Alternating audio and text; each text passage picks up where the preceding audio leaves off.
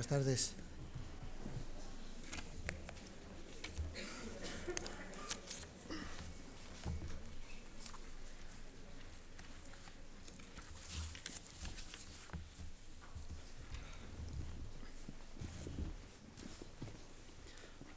Ya sabemos que en el edificio de las palabras, en un primer nivel de aproximación, nos encontramos con la estructura general, que determina cuáles son las palabras que tienen alojamiento en él.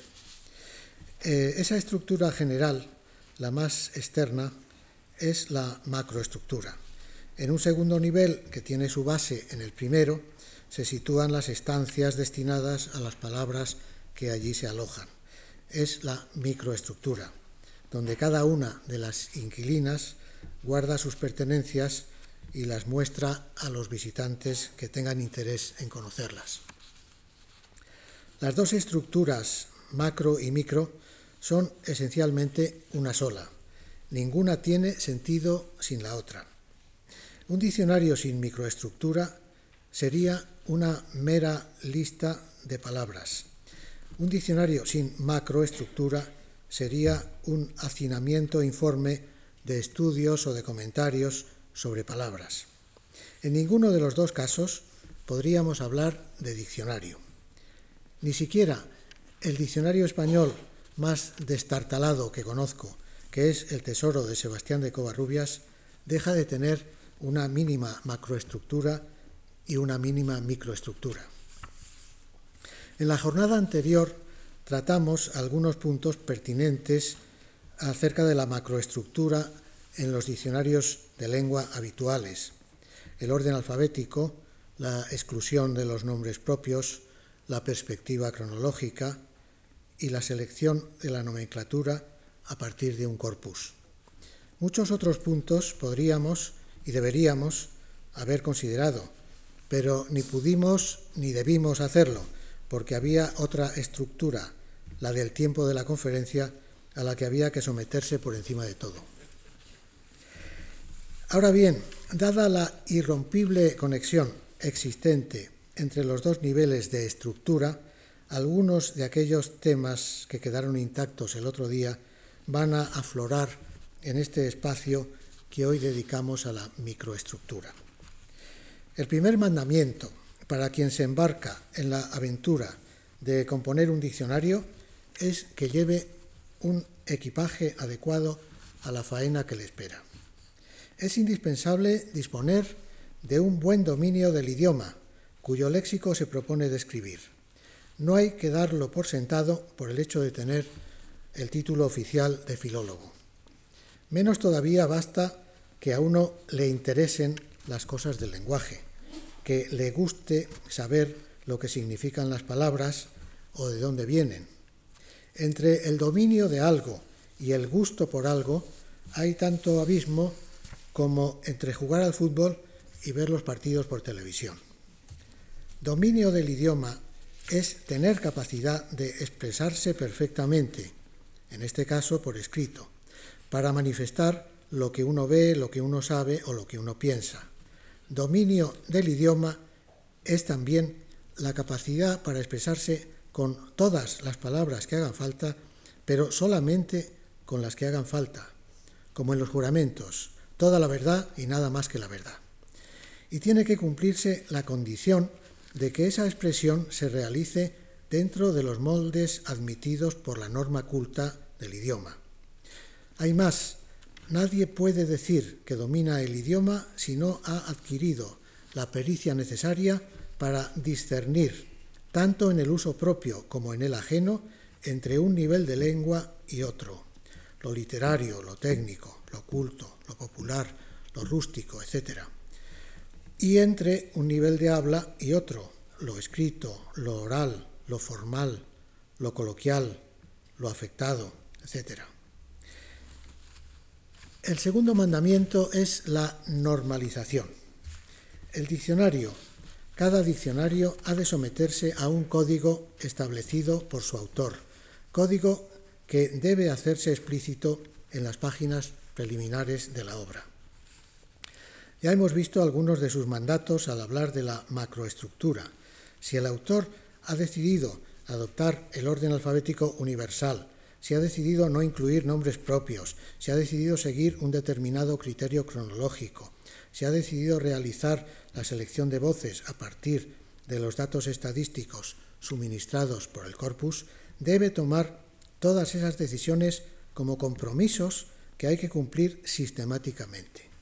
En la microestructura, que encierra una mayor complejidad, se hace aún más necesario respetar con rigor los mandatos autoimpuestos por el autor. Cabría preguntarse, ¿es preciso que el lexicógrafo se someta a una normalización? ¿No es un corsé gratuito? Naturalmente, nadie le, prohibirá eh, escribir su diccionario a la buena de Dios, pero yo creo, y conmigo algunos más, que la normalización es muy deseable. En primer lugar, por la economía de espacio que supone en un tipo de producto en que el espacio es siempre un bien escaso. Y en segundo lugar, por la economía de esfuerzo y tiempo de la que se benefician el autor y el usuario, al crear en ellos una serie de automatismos que facilitan las respectivas tareas de la redacción y la consulta. Cada diccionario tiene su código, por el que se rige para organizar la información presentada. No existe, pues, un código unitario válido para todos los diccionarios.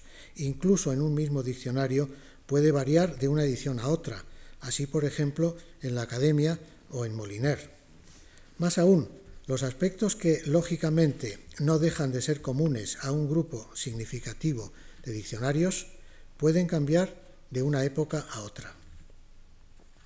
En la microestructura, como en la macro, los protagonistas son las palabras, pero en ella, eh, en la microestructura, se miran las palabras no como meras formas, sino como formas dotadas de contenido. La microestructura es el conjunto de análisis que consagramos a las palabras para mostrar quién es y cómo es cada una. Por eso no está constituida ya por las simples palabras, sino por las entradas o artículos, que son los discursos en que son explicadas las palabras. La entrada consta de dos partes, el lema y la información. El lema es justamente el puente entre la macro y la microestructura, porque es, dentro de la nomenclatura, la llave que nos da acceso a la información sobre una determinada voz. El lema, para cumplir con su misión de guía, tiene que someterse también a ciertas formalidades. Desde el punto de vista material, debe aparecer con unas particularidades tipográficas que lo destaquen del resto del texto. Tiene que iniciar párrafo e ir impreso en un tipo que llame la atención, frecuentemente en negrita y de cuerpo ligeramente mayor que el texto.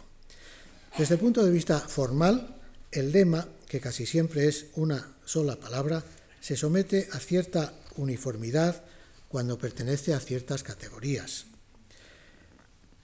Si es eh, un verbo, debe ir en la forma de infinitivo. Si pertenece a una de las clases de palabras variables, nombre, pronombre, adjetivo, artículo, y tiene variaciones de género y número, debe ir en la forma masculina singular, a pesar de, la opinión de algunas feministas, y si tiene solo variación de número en la forma singular. Eh, claro está que si se trata de una voz que carece de forma singular, no es cuestión de uniformarla a la fuerza con un singular falso. Por ejemplo, ambajes, sendos, ambos deben registrarse tal como son. No podemos hablar de un ambaje o de un sendo. En el caso de las unidades que tienen variación de género, se indica después de la forma masculina la terminación de la forma femenina. En fin, todo esto es muy trivial, pero hay que empezar por lo facilito para, para seguir luego por lo más complicado. Lo que acabo de exponer es una norma general, pero en su aplicación hay cierta diversidad. Tratándose de adjetivos de dos terminaciones, o, a o consonante a, la unanimidad es total las dos formas en un solo lema, cíclico, cíclica, humano, humana, francés, francesa, hablador, habladora, etc. Si se trata de nombres comunes de personas o animales en los cuales se expresa el sexo por medio de las dos terminaciones OA, EA o consonante A, la solución es la misma. Maestro, maestra, alumno, alumna, infante, infanta, elefante, elefanta, señor, señora, campeón, campeona, marqués, marquesa, perro, perra, león, leona. Hasta ahora, muy bonito. La polisemia en varias de estas voces, la diversidad de sentidos, algunos de ellos con selección de un solo género o con distinta categoría gramatical, no es obstáculo para que todos ellos entren bajo el mismo lema, siempre que el cambio se especifique en el lugar oportuno dentro del artículo. Por ejemplo, perro, perra, en el diccionario del español actual, tiene esquemáticamente, primero, como nombre, una acepción masculina, que corresponde al perro como especie y al macho de la especie. Después, una acepción femenina que corresponde a la hembra y una masculina y femenina que es persona despreciable. Ese hombre es un perro, esa mujer es una perra, que también puede tomar función adjetiva, el muy perro. Todo esto es la primera función como nombre y después segundo como adjetivo, naturalmente masculino y femenino, una acepción coloquial referida a cosa, un día perro y una vida perra. Sin embargo, en la academia y en otros diccionarios que la siguen, al lado de entradas unitarias como maestro, maestra, aprendiz, aprendiza, abogado, abogada, ladrón, ladrona, etc., en muchas de las cuales hay acepciones con selección de género o cambio de categoría, sin salirse de la misma entrada, aparecen entradas dobles, como ama por un lado y amo por otro, y las de animales como león por un lado y leona por otro, pava y pavo, asna y asno, elefanta y elefante, y a veces son incluso triples, gato, nombre masculino, gata, nombre femenino, y gato, gata, adjetivo. Perro, nombre masculino, perra, nombre femenino, y perro, perra, adjetivo. Así como la tendencia moderna para los nombres de persona y de animal es la de hacer una sola entrada con la forma masculina y la femenina, cuando la variación morfológica consiste en la, terminación femenina en A, esa tendencia se detiene en casi todos los diccionarios cuando la terminación femenina es otra. Es el caso de actor-actriz, emperador-emperatriz, poeta-poetisa, profeta-profetisa, duque-duquesa, eh, juglar-juglaresa, abad-abadesa, eh, héroe-heroína, rey-reina, que antiguamente era reina, o sea, homogéneo con heroína, gallo-gallina, jabalí-jabalina. Sin embargo, eh, ya digo, estos casos, los diccionarios, empezando encabezados por la academia, son tratados en entradas independientes, en entradas separadas. En cambio, en el diccionario del español actual, y en esto está acompañado por el lema, se extiende también a estos casos el principio de la agrupación, el masculino con el femenino, por razones de coherencia, ya que la particularidad de estas terminaciones es de pura índole morfológica y no léxica. Se trata de unas terminaciones femeninas de aplicación restringida, que podemos llamar minoritarias frente a la general, pero no menos legítimas que esta. Es distinto caso, eh, caso el de la heteronimia, es decir, la diferencia de lexemas, que es la que se presenta en parejas como caballo-yegua, hombre-mujer, toro-vaca y alguna otra. Dejando a un lado muchas otras cuestiones relativas a la lematización, pasemos ya al interior del artículo, donde nos esperan asuntos de mayor enjundia. En la entrada, como decíamos al principio, después de la primera parte, que es el lema, la segunda, de desarrollo mucho más amplio, es la información. Los contenidos esenciales de esa información son de dos tipos, gramaticales y semánticos. Y son secundarios los que se refieren a los aspectos fónicos y gráficos, y si el diccionario es o pretende ser sincrónico, también a los etimológicos. No olvidemos un complemento importante de la información semántica, los ejemplos. Ciñéndonos ahora a los contenidos esenciales de la entrada, observamos que estos se nos transmiten en dos formas de mensaje. Una en que se nos dice lo que es la palabra y otra en, lo que, en la que se nos dice lo que significa. Por ejemplo, un caso sencillo. Imaginemos una entrada con un significado único. Medalla, F. Punto, dice el diccionario. Pieza de metal acuñada en honor de un personaje o como recuerdo de un acontecimiento.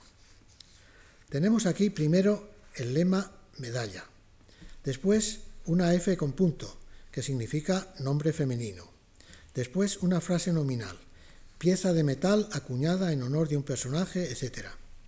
Todo lo que sigue al lema se dice, se dice de él, se dice de la palabra medalla. Eh, es decir, eh, se dice de dos maneras distintas. Lo primero que se dice es que medalla es un nombre femenino. Lo segundo que se dice es que medalla significa pieza de metal acuñada, etcétera, etcétera. Esto es, se dice de la palabra medalla como portadora de un significado. Para entendernos, llamaremos primer enunciado a la información sobre lo que es o cómo funciona la palabra del lema. Cuando decimos que medalla es nombre femenino, estamos refiriéndonos, estamos hablando en primer enunciado. Eh, y llamamos segundo enunciado a la información sobre lo que esa palabra significa, o sea, pieza de metal, etcétera, etcétera. La normalización de que hemos hablado al principio exige dos cosas, que en toda entrada existan los dos enunciados que decimos y que esos enunciados ocupen lugares fijos. Hay diccionarios en que muchas entradas no muestran el primer enunciado, es decir, no dicen si es nombre masculino o nombre femenino. En realidad está implícito porque el autor supone que acción y postura, eh, o favorable y ruidoso, o lentamente, solo por los sufijos, dicen que la voz es respectivamente nombre femenino o adjetivo o adverbio, y que se puede economizar espacio omitiendo una información que resulta redundante. Otros omiten la indicación de transitividad o intransitividad en los verbos, dando por seguro que en el segundo enunciado la definición informa suficientemente sobre este carácter. La experiencia demuestra que nunca es suficiente lo que se diga en el diccionario.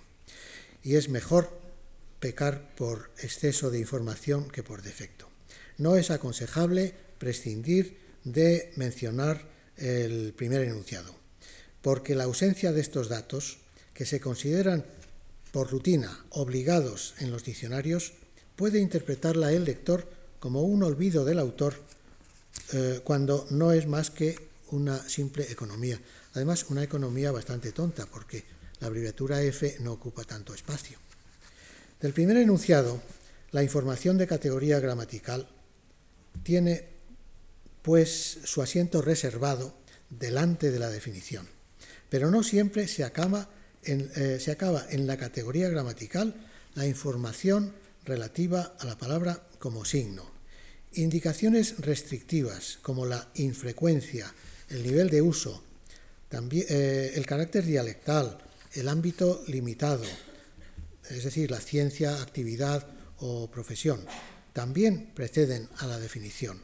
Por ejemplo, ciclópeo, después de la marca ADJ, es decir, adjetivo, lleva una segunda marca, lit, que quiere decir literario, con la que se señala el uso propio de la lengua literaria o de la expresión formal o de la que aspira a ser elegante. Estas dos marcas eh, anteceden a la definición de ciclópeo. La definición ya es el segundo enunciado. Ciclópeo, definición gigantesco. Otro ejemplo, artrópodo lleva dos marcas, adj, adjetivo, y zool, zoología, de las cuales la última nos advierte del carácter de tecnicismo que tiene la palabra. Y por otra parte, la información del primer enunciado puede ampliarse con datos no fijos después de la definición. Por ejemplo, borinqueño lleva la marca adjetivo antes de la definición puertorriqueño y después una indicación suplementaria.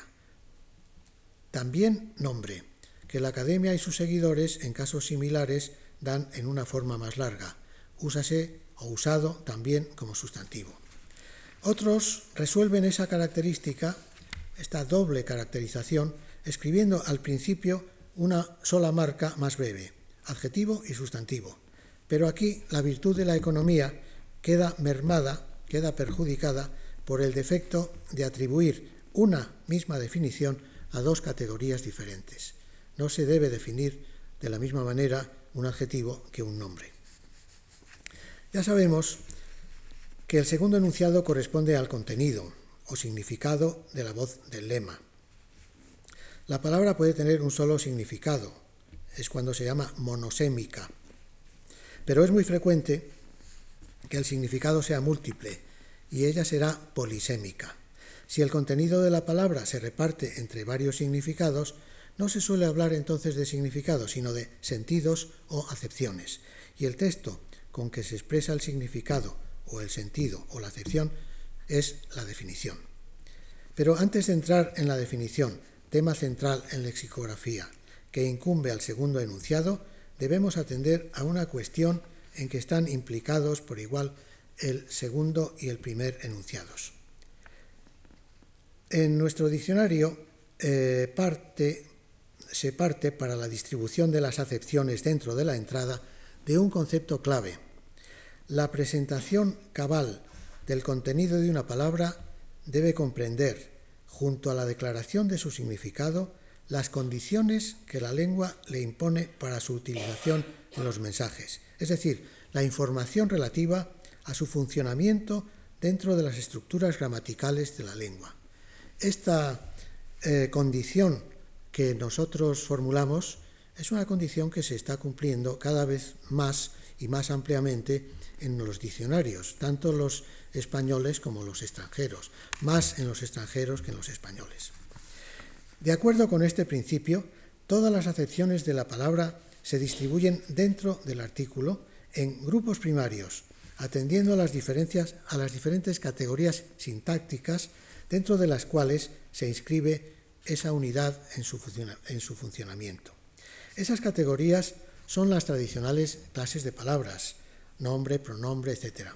Pero es importante señalar que una determinada palabra, perteneciente básicamente a una categoría, puede constituir combinaciones estables con otras palabras, formando unidades complejas que le permiten situarse en categorías distintas de la suya básica. Estas unidades distintas son las locuciones y por su funcionamiento se equiparan a las categorías, llamándose así locuciones nominales, locuciones adjetivas, etc. De manera que la voz gabinete tiene un primer grupo de acepciones que corresponde a la categoría nombre masculino. Primera acepción, sala y conjunto de objetos destinados a una actividad, por ejemplo, gabinete médico. Segunda acepción, oficina de un organismo encargada de determinados asuntos, por ejemplo, el gabinete de prensa del ministerio. Tercera, acepción, equipo ministerial o gobierno.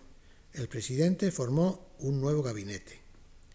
Y después de este primer grupo, que son acepciones en que la palabra es nombre, tiene la categoría nombre, eh, hay un segundo grupo que corresponde a la categoría locución adjetiva, que sintácticamente equivale a adjetivo. Y en él está la locución de gabinete, hablando de un trabajo que se realiza dentro de una oficina o despacho. Por ejemplo, se necesitan para trabajos de gabinete ayudantes de obras públicas. Trabajos de gabinete. Trabajos es un nombre, de gabinete es una locución adjetiva.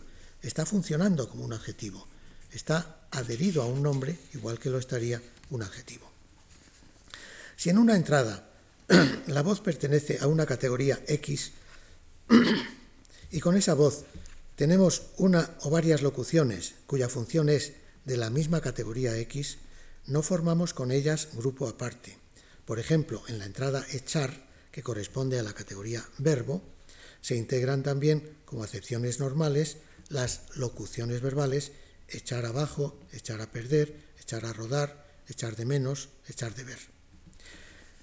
El, reconocimiento de la importancia que tiene para su perfecta comprensión la caracterización gramatical de las unidades léxicas da lugar, particularmente en las voces con cierta riqueza fraseológica, a una distribución de los usos de la palabra, sea en su forma simple o en unidades pluriverbales, de aspecto bastante distinto del acostumbrado. Pensemos, por ejemplo, en la voz padre, que es por naturaleza un nombre masculino con bastantes sentidos como tal.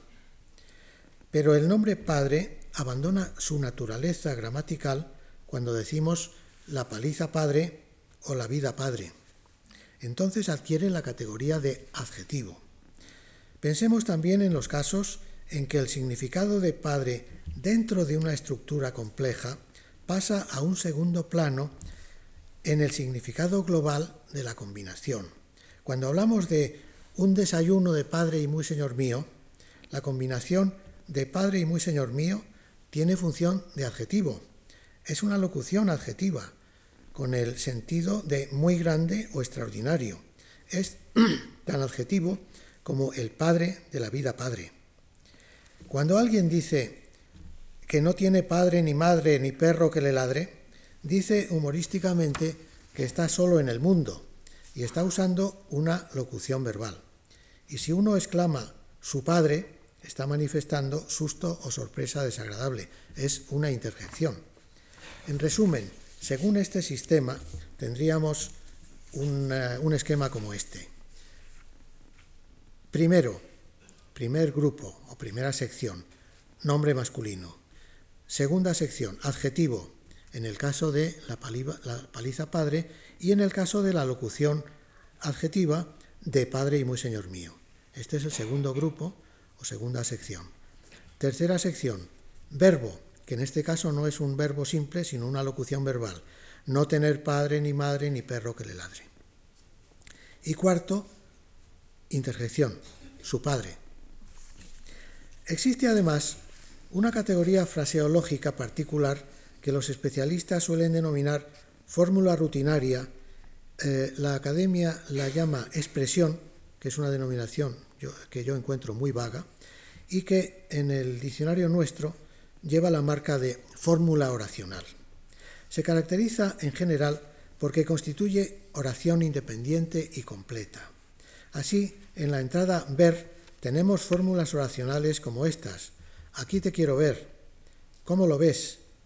¿Quién te ha visto y quién te ve? Si te he visto no me acuerdo. No obstante, muchas veces las eh, fórmulas oracionales o fórmulas rutinarias o expresiones, como ustedes quieran, pueden ampliarse con complementos e incluso articularse en unidades más amplias, como ocurre con haber. Haber funciona por sí solo como locución, como fórmula oracional, pero a ver si tienes cuidado ya tiene un complemento. Eh,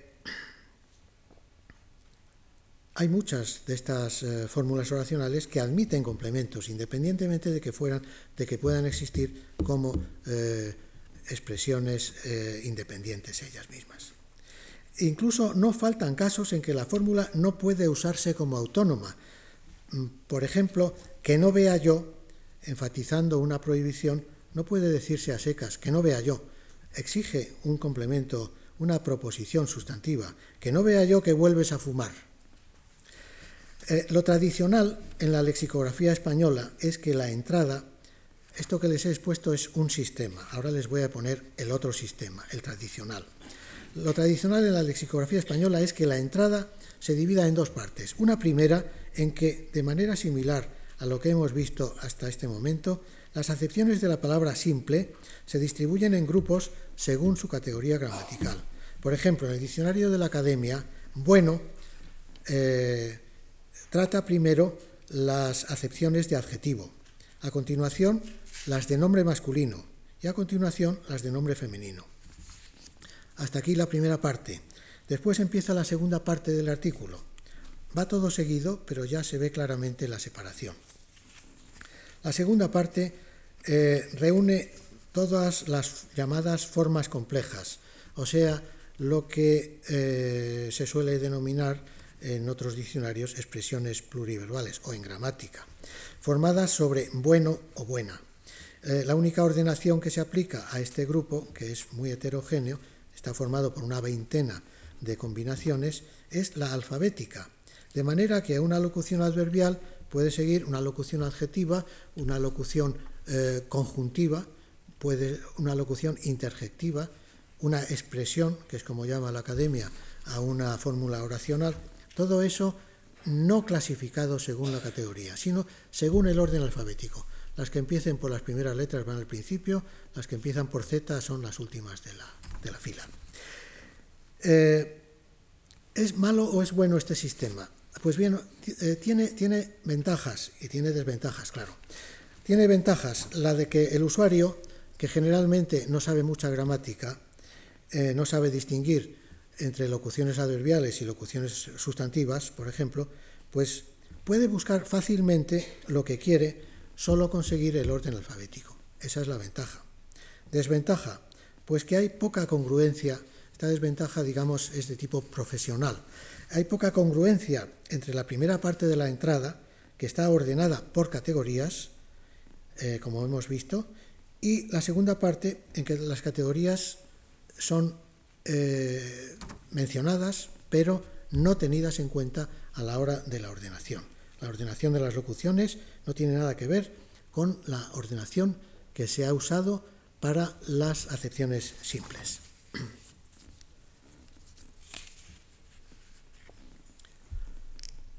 La explicación del contenido, o sea, la definición, constituye lo que llamábamos el segundo enunciado. En el ejemplo que poníamos antes, medalla, F, pieza de metal acuñada en honor de un personaje o como recuerdo de un acontecimiento, medalla F era el primer enunciado y se leía medalla es un nombre femenino. Y medalla, pieza de metal acuñada, etcétera, era el segundo enunciado, que se leía medalla significa pieza de metal acuñada, etcétera. Retengamos la diferencia en el verbo que hemos usado para la transición entre medalla y lo que le sigue. En el primer enunciado, ese verbo que se usa es es, el verbo es. En el segundo, en el segundo enunciado, el verbo es significa. Al componer el segundo enunciado, estamos presentando una expresión equivalente a la palabra definida, y esa equivalencia tiene como prueba de su validez la posibilidad de sustitución en un contexto del definido por el definidor. Si decimos, he visto en el museo una medalla de oro conmemorativa, la palabra medalla debe ser susceptible de sustituirse por pieza de metal acuñada en honor de un personaje o como recuerdo de un acontecimiento. Y la primera condición de esa sustitución es que la fórmula definidora sea sintácticamente equivalente de la voz definida. Pieza de metal es un sustantivo, como medalla. No sería válida, por ejemplo, una definición del adjetivo sabio como esta. Cualidad de la persona que tiene grandes conocimientos científicos, porque cualidad es un nombre, no es un adjetivo, y sabio lo estamos definiendo como adjetivo. Eh, tampoco basta que haya equivalencia sintáctica. Es necesario que se cumplan las dos equivalencias. Hay equivalencia sintáctica en muchas definiciones defectuosas que abundan en los diccionarios. Por ejemplo, eh, en un diccionario estaba definido eh, Isa como canción canaria. Esa definición estaba bien desde el punto de vista sintáctico.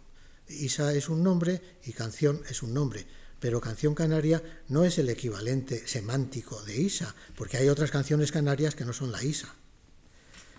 Estas, eh, estas cuestiones de la equivalencia son fundamentales en la definición, las dos equivalencias. ¿Se cumplen siempre estas dos formas de lectura? Después de lo que he dicho, parece que tiene que cumplirse siempre. Pues no siempre. En primer lugar, hay ciertas voces, como las interjecciones y la mayoría de las palabras gramaticales, preposiciones, conjunciones, verbos auxiliares, etc., que no pueden sustituirse por ninguna expresión sinónima.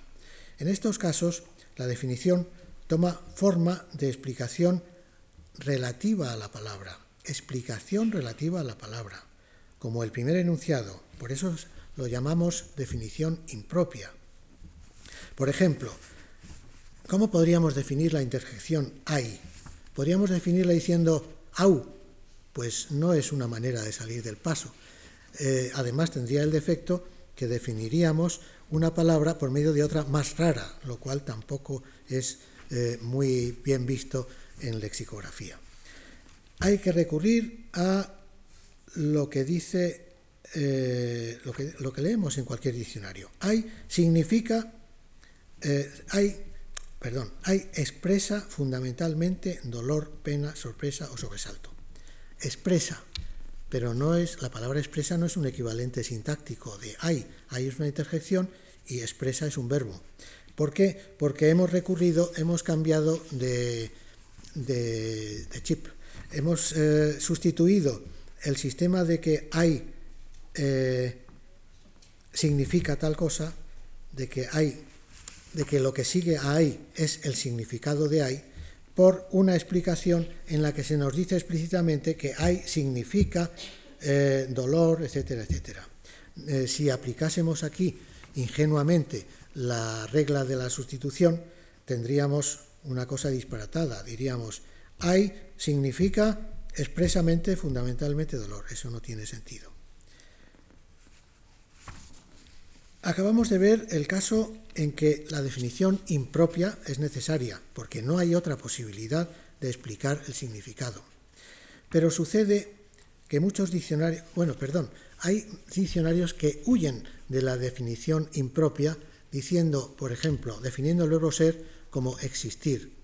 No es buen sistema, porque existir tendrá que recurrir luego a la misma palabra ser, y entonces se incurre en otro problema del que hay que huir del que hoy no podremos hablar, que es el círculo vicioso. Definir una cosa por otra y luego definir la otra por la primera está bastante mal. Eh, ahora, sucede que muchos diccionarios que adoptan por norma la definición propia se acogen en bastantes ocasiones sin necesidad a la forma impropia. Por ejemplo, duque, título de honor destinado en Europa para significar la nobleza más alta. Lo que aquí se está diciendo en realidad es que la palabra duque es el es, el título de honor, definición impropia. Y lo que se quería decir, y podía haberse dicho, es, es esto, duque, hombre que ostenta el título de honor, etcétera, etcétera, definición propia. Aquí tenemos un caso de uso innecesario de la definición impropia. Obviamente, un duque no es un título, sino un señor que lleva un título. Otro uso innecesario de la definición impropia es el que se produce en adjetivos en que se recurre a fórmulas iniciadas por dícese de o aplícase a u otras equivalentes. El recurso ha sido muy general en los diccionarios tradicionales. Por ejemplo, misterioso, aplícase al que hace misterios y da a entender cosas recónditas donde no las hay. Es una definición impropia el dícese y el aplícase son perfectamente prescindibles. Podría escribirse perfectamente misterioso, que hace misterios, etcétera, etcétera. Aunque hoy esas fórmulas de dícese o aplícase no son tan frecuentes como hace unos años, todavía podemos encontrar comienzos de entradas como este. Sumarísimo. Se dice de cierta clase de juicios a que señala la ley una tramitación brevísima. O, como estos otros, usufructuario, se aplica a la persona que tiene el usufructo de algo. Objetivo, se aplica, es un adjetivo, se aplica a la persona que actúa o lleva a cabo algo de acuerdo con criterios basados en la razón. Esto en diccionarios mm, que se han publicado recientemente. En las definiciones de adjetivos hay casos en que interesa que conste de quién o de qué se dice, a quién o a qué se aplica. yo propuse en 1978, anunciando que lo aplicaríamos en el diccionario nuestro, un procedimiento similar a otros ya practicados en la lexicografía de otras lenguas que permite utilizar la definición propia sin dejar de indicar el dato de persona o cosa a la que se restringe. El método es sencillo, dar entre corchetes o entre paréntesis, si se quiere, esa especificación, dejando intacta y limpia la definición propia. Por ejemplo, en Ursulina, donde se podía definir, se dice de la religiosa que pertenece a la congregación tal y tal, se puede decir Ursulina, religiosa, poniendo la religiosa entre corchetes, que pertenece a la congregación agustiniana. Y ha sido adoptado este sistema, con ligeras variantes, por casi todos los diccionarios publicados después de aquella fecha. Algunos optan por la forma alternativa, dicho de X, en este caso dicho de una religiosa, seguido de dos puntos, eh, que también ese sistema deja clara la separación entre la definición propia y su adjudicatario.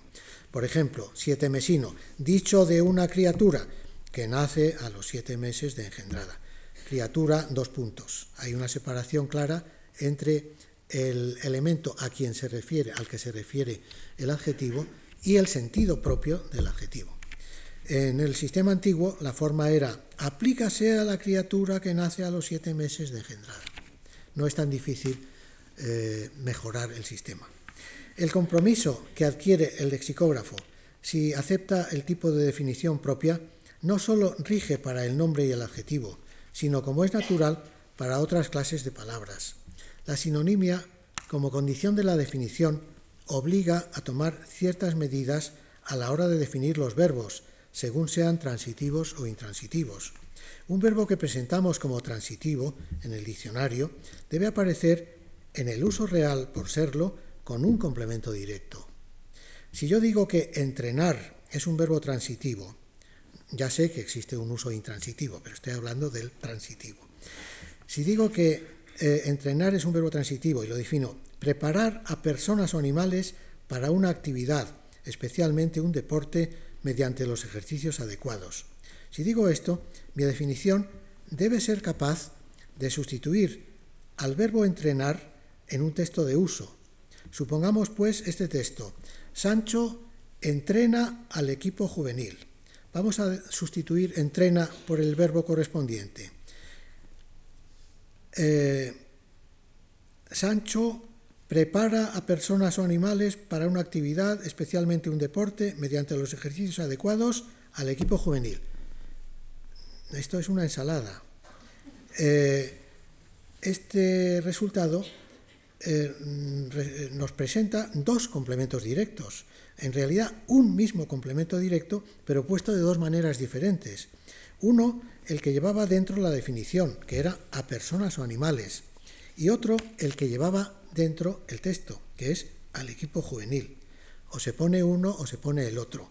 Entonces, para decir cuál es, qué tipo de complemento directo es el que va a presentarse en el texto de uso real, lo que tenemos que hacer es marcarlo poniéndolo entre paréntesis o entre corchetes o usando a, cualquier otro truco que se le ocurra al lexicógrafo. Pero lo importante es que se establezca una separación entre lo que pertenece a la definición y lo que pertenece al contexto de la palabra usada en, un uso, en una mm, frase de uso real.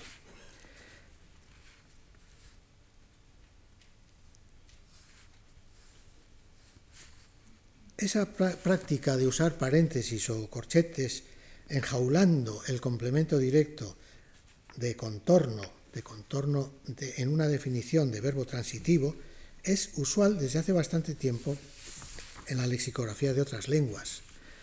Eh, para el español fue el primero en usarla Gili Gaya en el diccionario Vox en 1945 y le siguió en 1966 María Moliner. El concepto de contorno, que es ese contexto eh, que no debe figurar en la definición, pero que puede figurar siempre que vaya eh, envuelto en una especie de burbuja para que no se mezcle con el significado real del, término definido, el concepto de contorno que he expuesto con relación al complemento directo de las definiciones de verbos transitivos hay que extenderlo a otros eh, elementos que muchos diccionarios introducen en sus definiciones y que en realidad no forman parte de la sustancia de la definición. Por ejemplo, en este caso, eh, legar, verbo transitivo, dejar una persona a otra alguna manda en su testamento. Eh, pensemos ahora en un ejemplo de uso del verbo legar transitivo. En su testamento, la duquesa legó todas sus propiedades a la Cruz Roja. Pues resulta que aquí, en su testamento, está tanto en la definición como en el ejemplo, como en el texto. La duquesa, sujeto, está en el ejemplo, pero también está en la definición. Han puesto una persona. Legó. Legó es el único que no está en los dos sitios. Legó es, en un caso, eh, es la palabra que se define, y se define solo por el verbo dejar, solo por el verbo dejar. Todas sus propiedades es el complemento directo, que es lo que aquí han definido como alguna manda en la definición y que en el ejemplo es todas sus propiedades. A alguien dejar una persona a otra, a otra es el complemento indirecto, pero el complemento indirecto también se expresa en el ejemplo vivo, dice a la Cruz Roja. Entonces, ¿Cómo podríamos decir, en su testamento la duquesa dejó una persona a otra, alguna manda en su testamento todas sus propiedades a la Cruz Roja?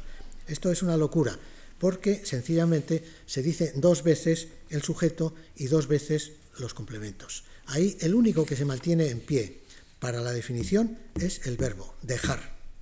Para entender plenamente el sentido de dejar, sí hacen falta los elementos que lo acompañan. Eh, sujeto y complementos. Pero esos se deben expresar por medio de eso que he llamado una burbuja, poniendo entre paréntesis o entre corchetes esos elementos y, si es posible, indicando cuál es la función de esos elementos. El método adecuado no supone prescindir de la mención de esos elementos en la definición, pero los presenta como lo que son, elementos habituales del contorno, en, eh, dentro de los enunciados de habla en que aparece la palabra definida, y no como parte sustancial del contenido de la palabra. Ahí es donde está una confusión que hay que evitar en los diccionarios y que hasta ahora muy pocos diccionarios eh, lo evitan adecuadamente. Eh, en los diccionarios extranjeros es más frecuente el conseguir la separación clara.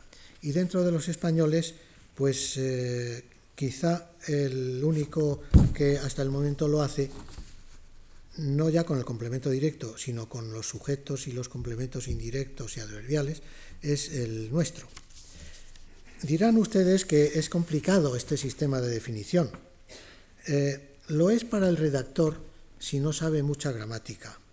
En este caso es mejor que se dedique a la aviación comercial, por ejemplo, y no a la lexicografía, que es un deporte de riesgo que le reserva muchas otras dificultades además de esta.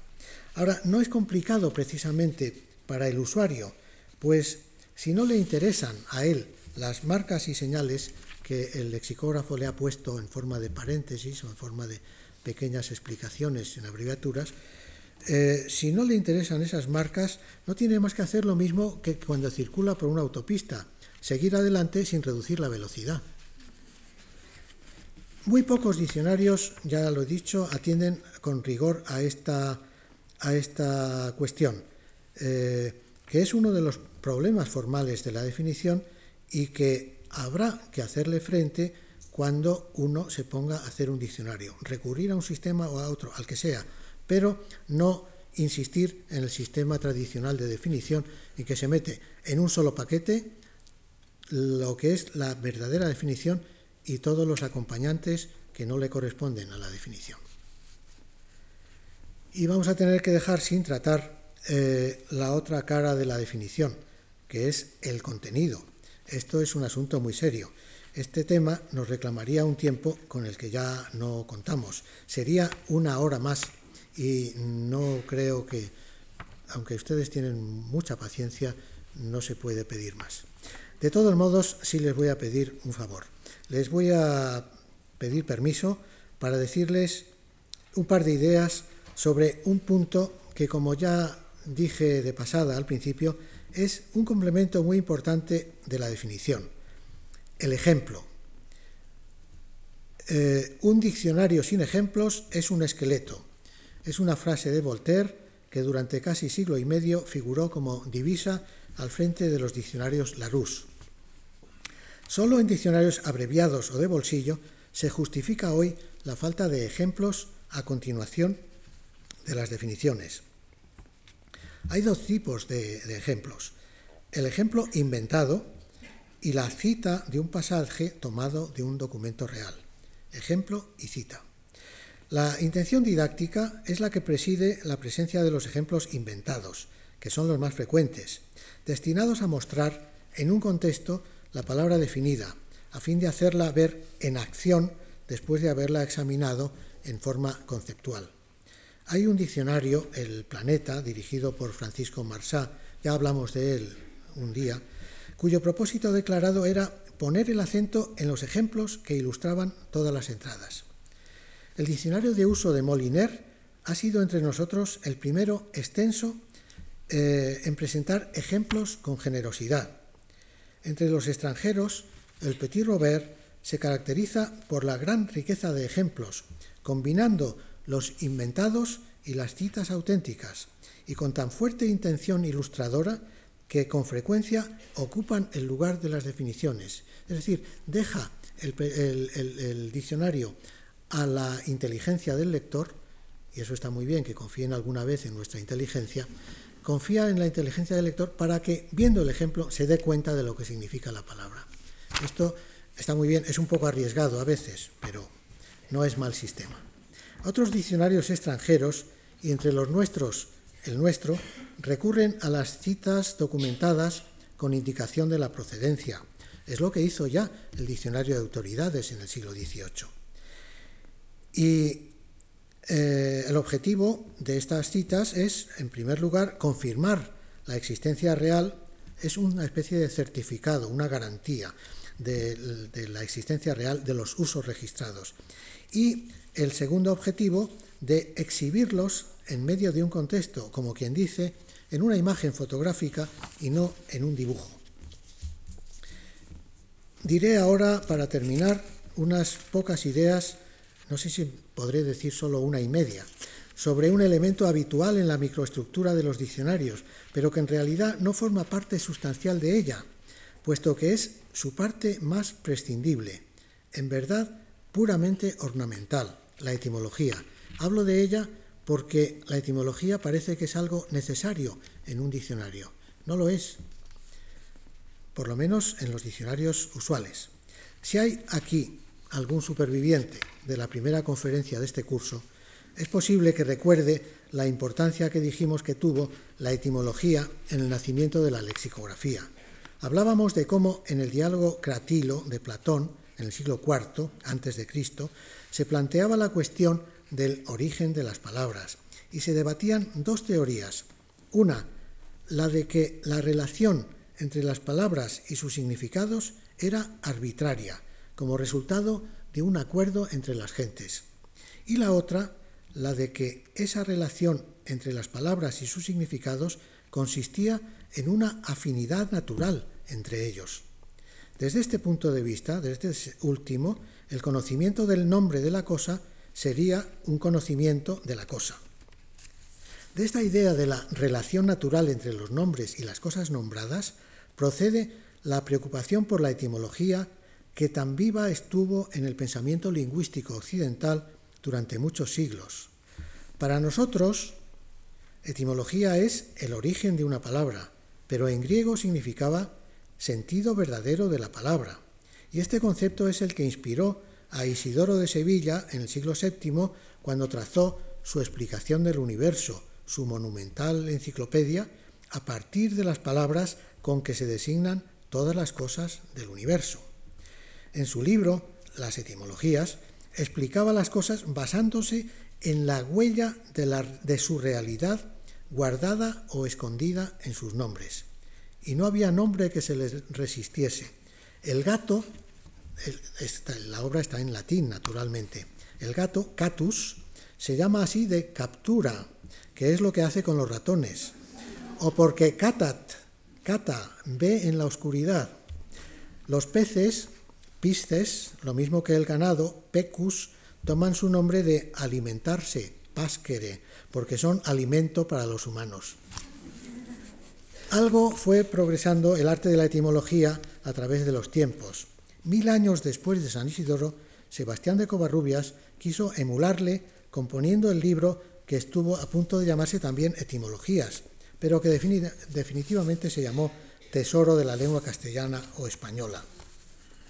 Este libro se proponía explicar las palabras no de la lengua latina, sino de la española, confirmando su explicación con la etimología que él descubría o creía descubrir en ellas. Como Covarrubias tenía la convicción de que la lengua primera de la humanidad era el hebreo, hacía lo posible por encontrar en esta lengua la clave de las palabras. Por ejemplo, araña, del latín aránea, y este del griego arachne. Esta es la explicación etimológica, bien, pero añade, añade ahora, aunque le hemos dado la etimología latina y griega, no impide a que no sea de primera raíz hebrea, arach, que quiere decir tejer. Pero mm, eh, Covarrubias no desdeñaba lucir otras explicaciones. La definición de dama, la explicación etimológica de dama está muy bien. Dicen algunos, dice Covarrubias, que viene de domna o domina. Otros dicen ser nombre griego de damar, que vale uxor, es decir, esposa. Otros le dan su origen del verbo griego damatzo o damao, que quiere decir domo, el verbo domar, porque las damas doman los corazones de los hombres, por feroces que sean y despegados. Puede traer su origen de damalis, que vale juvenca. Juvenca en latín quiere decir ternera y jovencita a la vez por la lozanía y gallardía de la dama. Y luego añade, eh, un mero romancista idiota, la palabra idiota para Covarrubias no quiere decir, en este caso, lo que para nosotros, idiota quiere decir que no sabe más que su propia lengua materna. Un romancista idiota quiere decir que solo sabía castellano y no latín un mero romancista idiota, o sea, un ignorante, me está tirando de la capa a instancia de un galán necio que en servicio de las damas había gastado su hacienda. Que diga cómo damas se dijeron de da más, porque por mucho que les den, siempre tienen que pedir. Un nuevo paso adelante. Ocho siglos, no, ocho, ocho siglos no, un siglo más tarde, con bastante más rigor, la Academia Española ya en el diccionario de autoridades, incluyó etimologías en sus entradas, entendiendo que eran esenciales para completar la explicación dada en las definiciones e ilustrada en las citas, y además para fundamentar la ortografía de las palabras. Tras los avances de la... A pesar de esto, el diccionario usual de 1780 suprimió las etimologías. Tras los avances de la filología europea en el siglo XIX, eh, si bien en España esos avances no se notaron en una forma muy espectacular, las etimologías fueron restablecidas en los diccionarios académicos en 1884 y se han mantenido ya sin interrupción, eh, naturalmente revisadas y corregidas en muchos casos, eh, hasta, hasta ahora mismo en todas las ediciones. Y por supuesto, han seguido el ejemplo de la academia, como es habitual, la mayoría de los diccionarios no académicos. ¿Son realmente necesarias las etimologías en los diccionarios de lengua? Se suele alegar que con ellas eh, se entiende mejor el sentido de la palabra. Esto no es cierto. La verdadera, les podría poner ejemplos muy buenos para demostrar que es todo lo contrario. La verdadera manera de hacer entender el significado de la palabra es dar bien su definición. Un diccionario que pretende dar razón de la lengua moderna no necesita mostrar el origen de las palabras definidas, que a menudo queda muy lejos de su sentido actual y que por otra parte en muchos casos no se conoce, en otros es dudoso. y en otros está mal adivinado, es decir, es falso. Otra cosa es el caso de los diccionarios históricos, donde sí debe indagarse y presentarse la etimología, por ser la cuna real o supuesta de la voz cuyo entero ciclo vital se trata de exponer. Si la etimología es en la microestructura, de un, en la microestructura un dato puramente histórico, que solo tiene sentido en un diccionario histórico, ¿por qué la incluyen en sus entradas la mayoría de los diccionarios, no solo los españoles, sino los de otras lenguas? Por una razón que es periférica a la lexicografía, porque una de las curiosidades, simple curiosidad, que la gente siente respecto a las palabras, como los griegos antiguos, es su origen ¿De dónde vendrá esta palabra? Como observa Sidney Landau, muchas personas consultan el diccionario principalmente en busca de una etimología, pero en realidad la nota etimológica en los diccionarios es tan escueta, sobre todo en los de nuestra lengua, que pocas veces satisface esta curiosidad y más a menudo desorienta que orienta. La verdadera información deseada solo se puede encontrar en los diccionarios etimológicos, y en los todavía inexistentes para nosotros diccionarios históricos. Pero, como dice Randolph Quirk, tenemos que enfrentarnos con el hecho psicolingüístico, no lingüístico, ¿eh?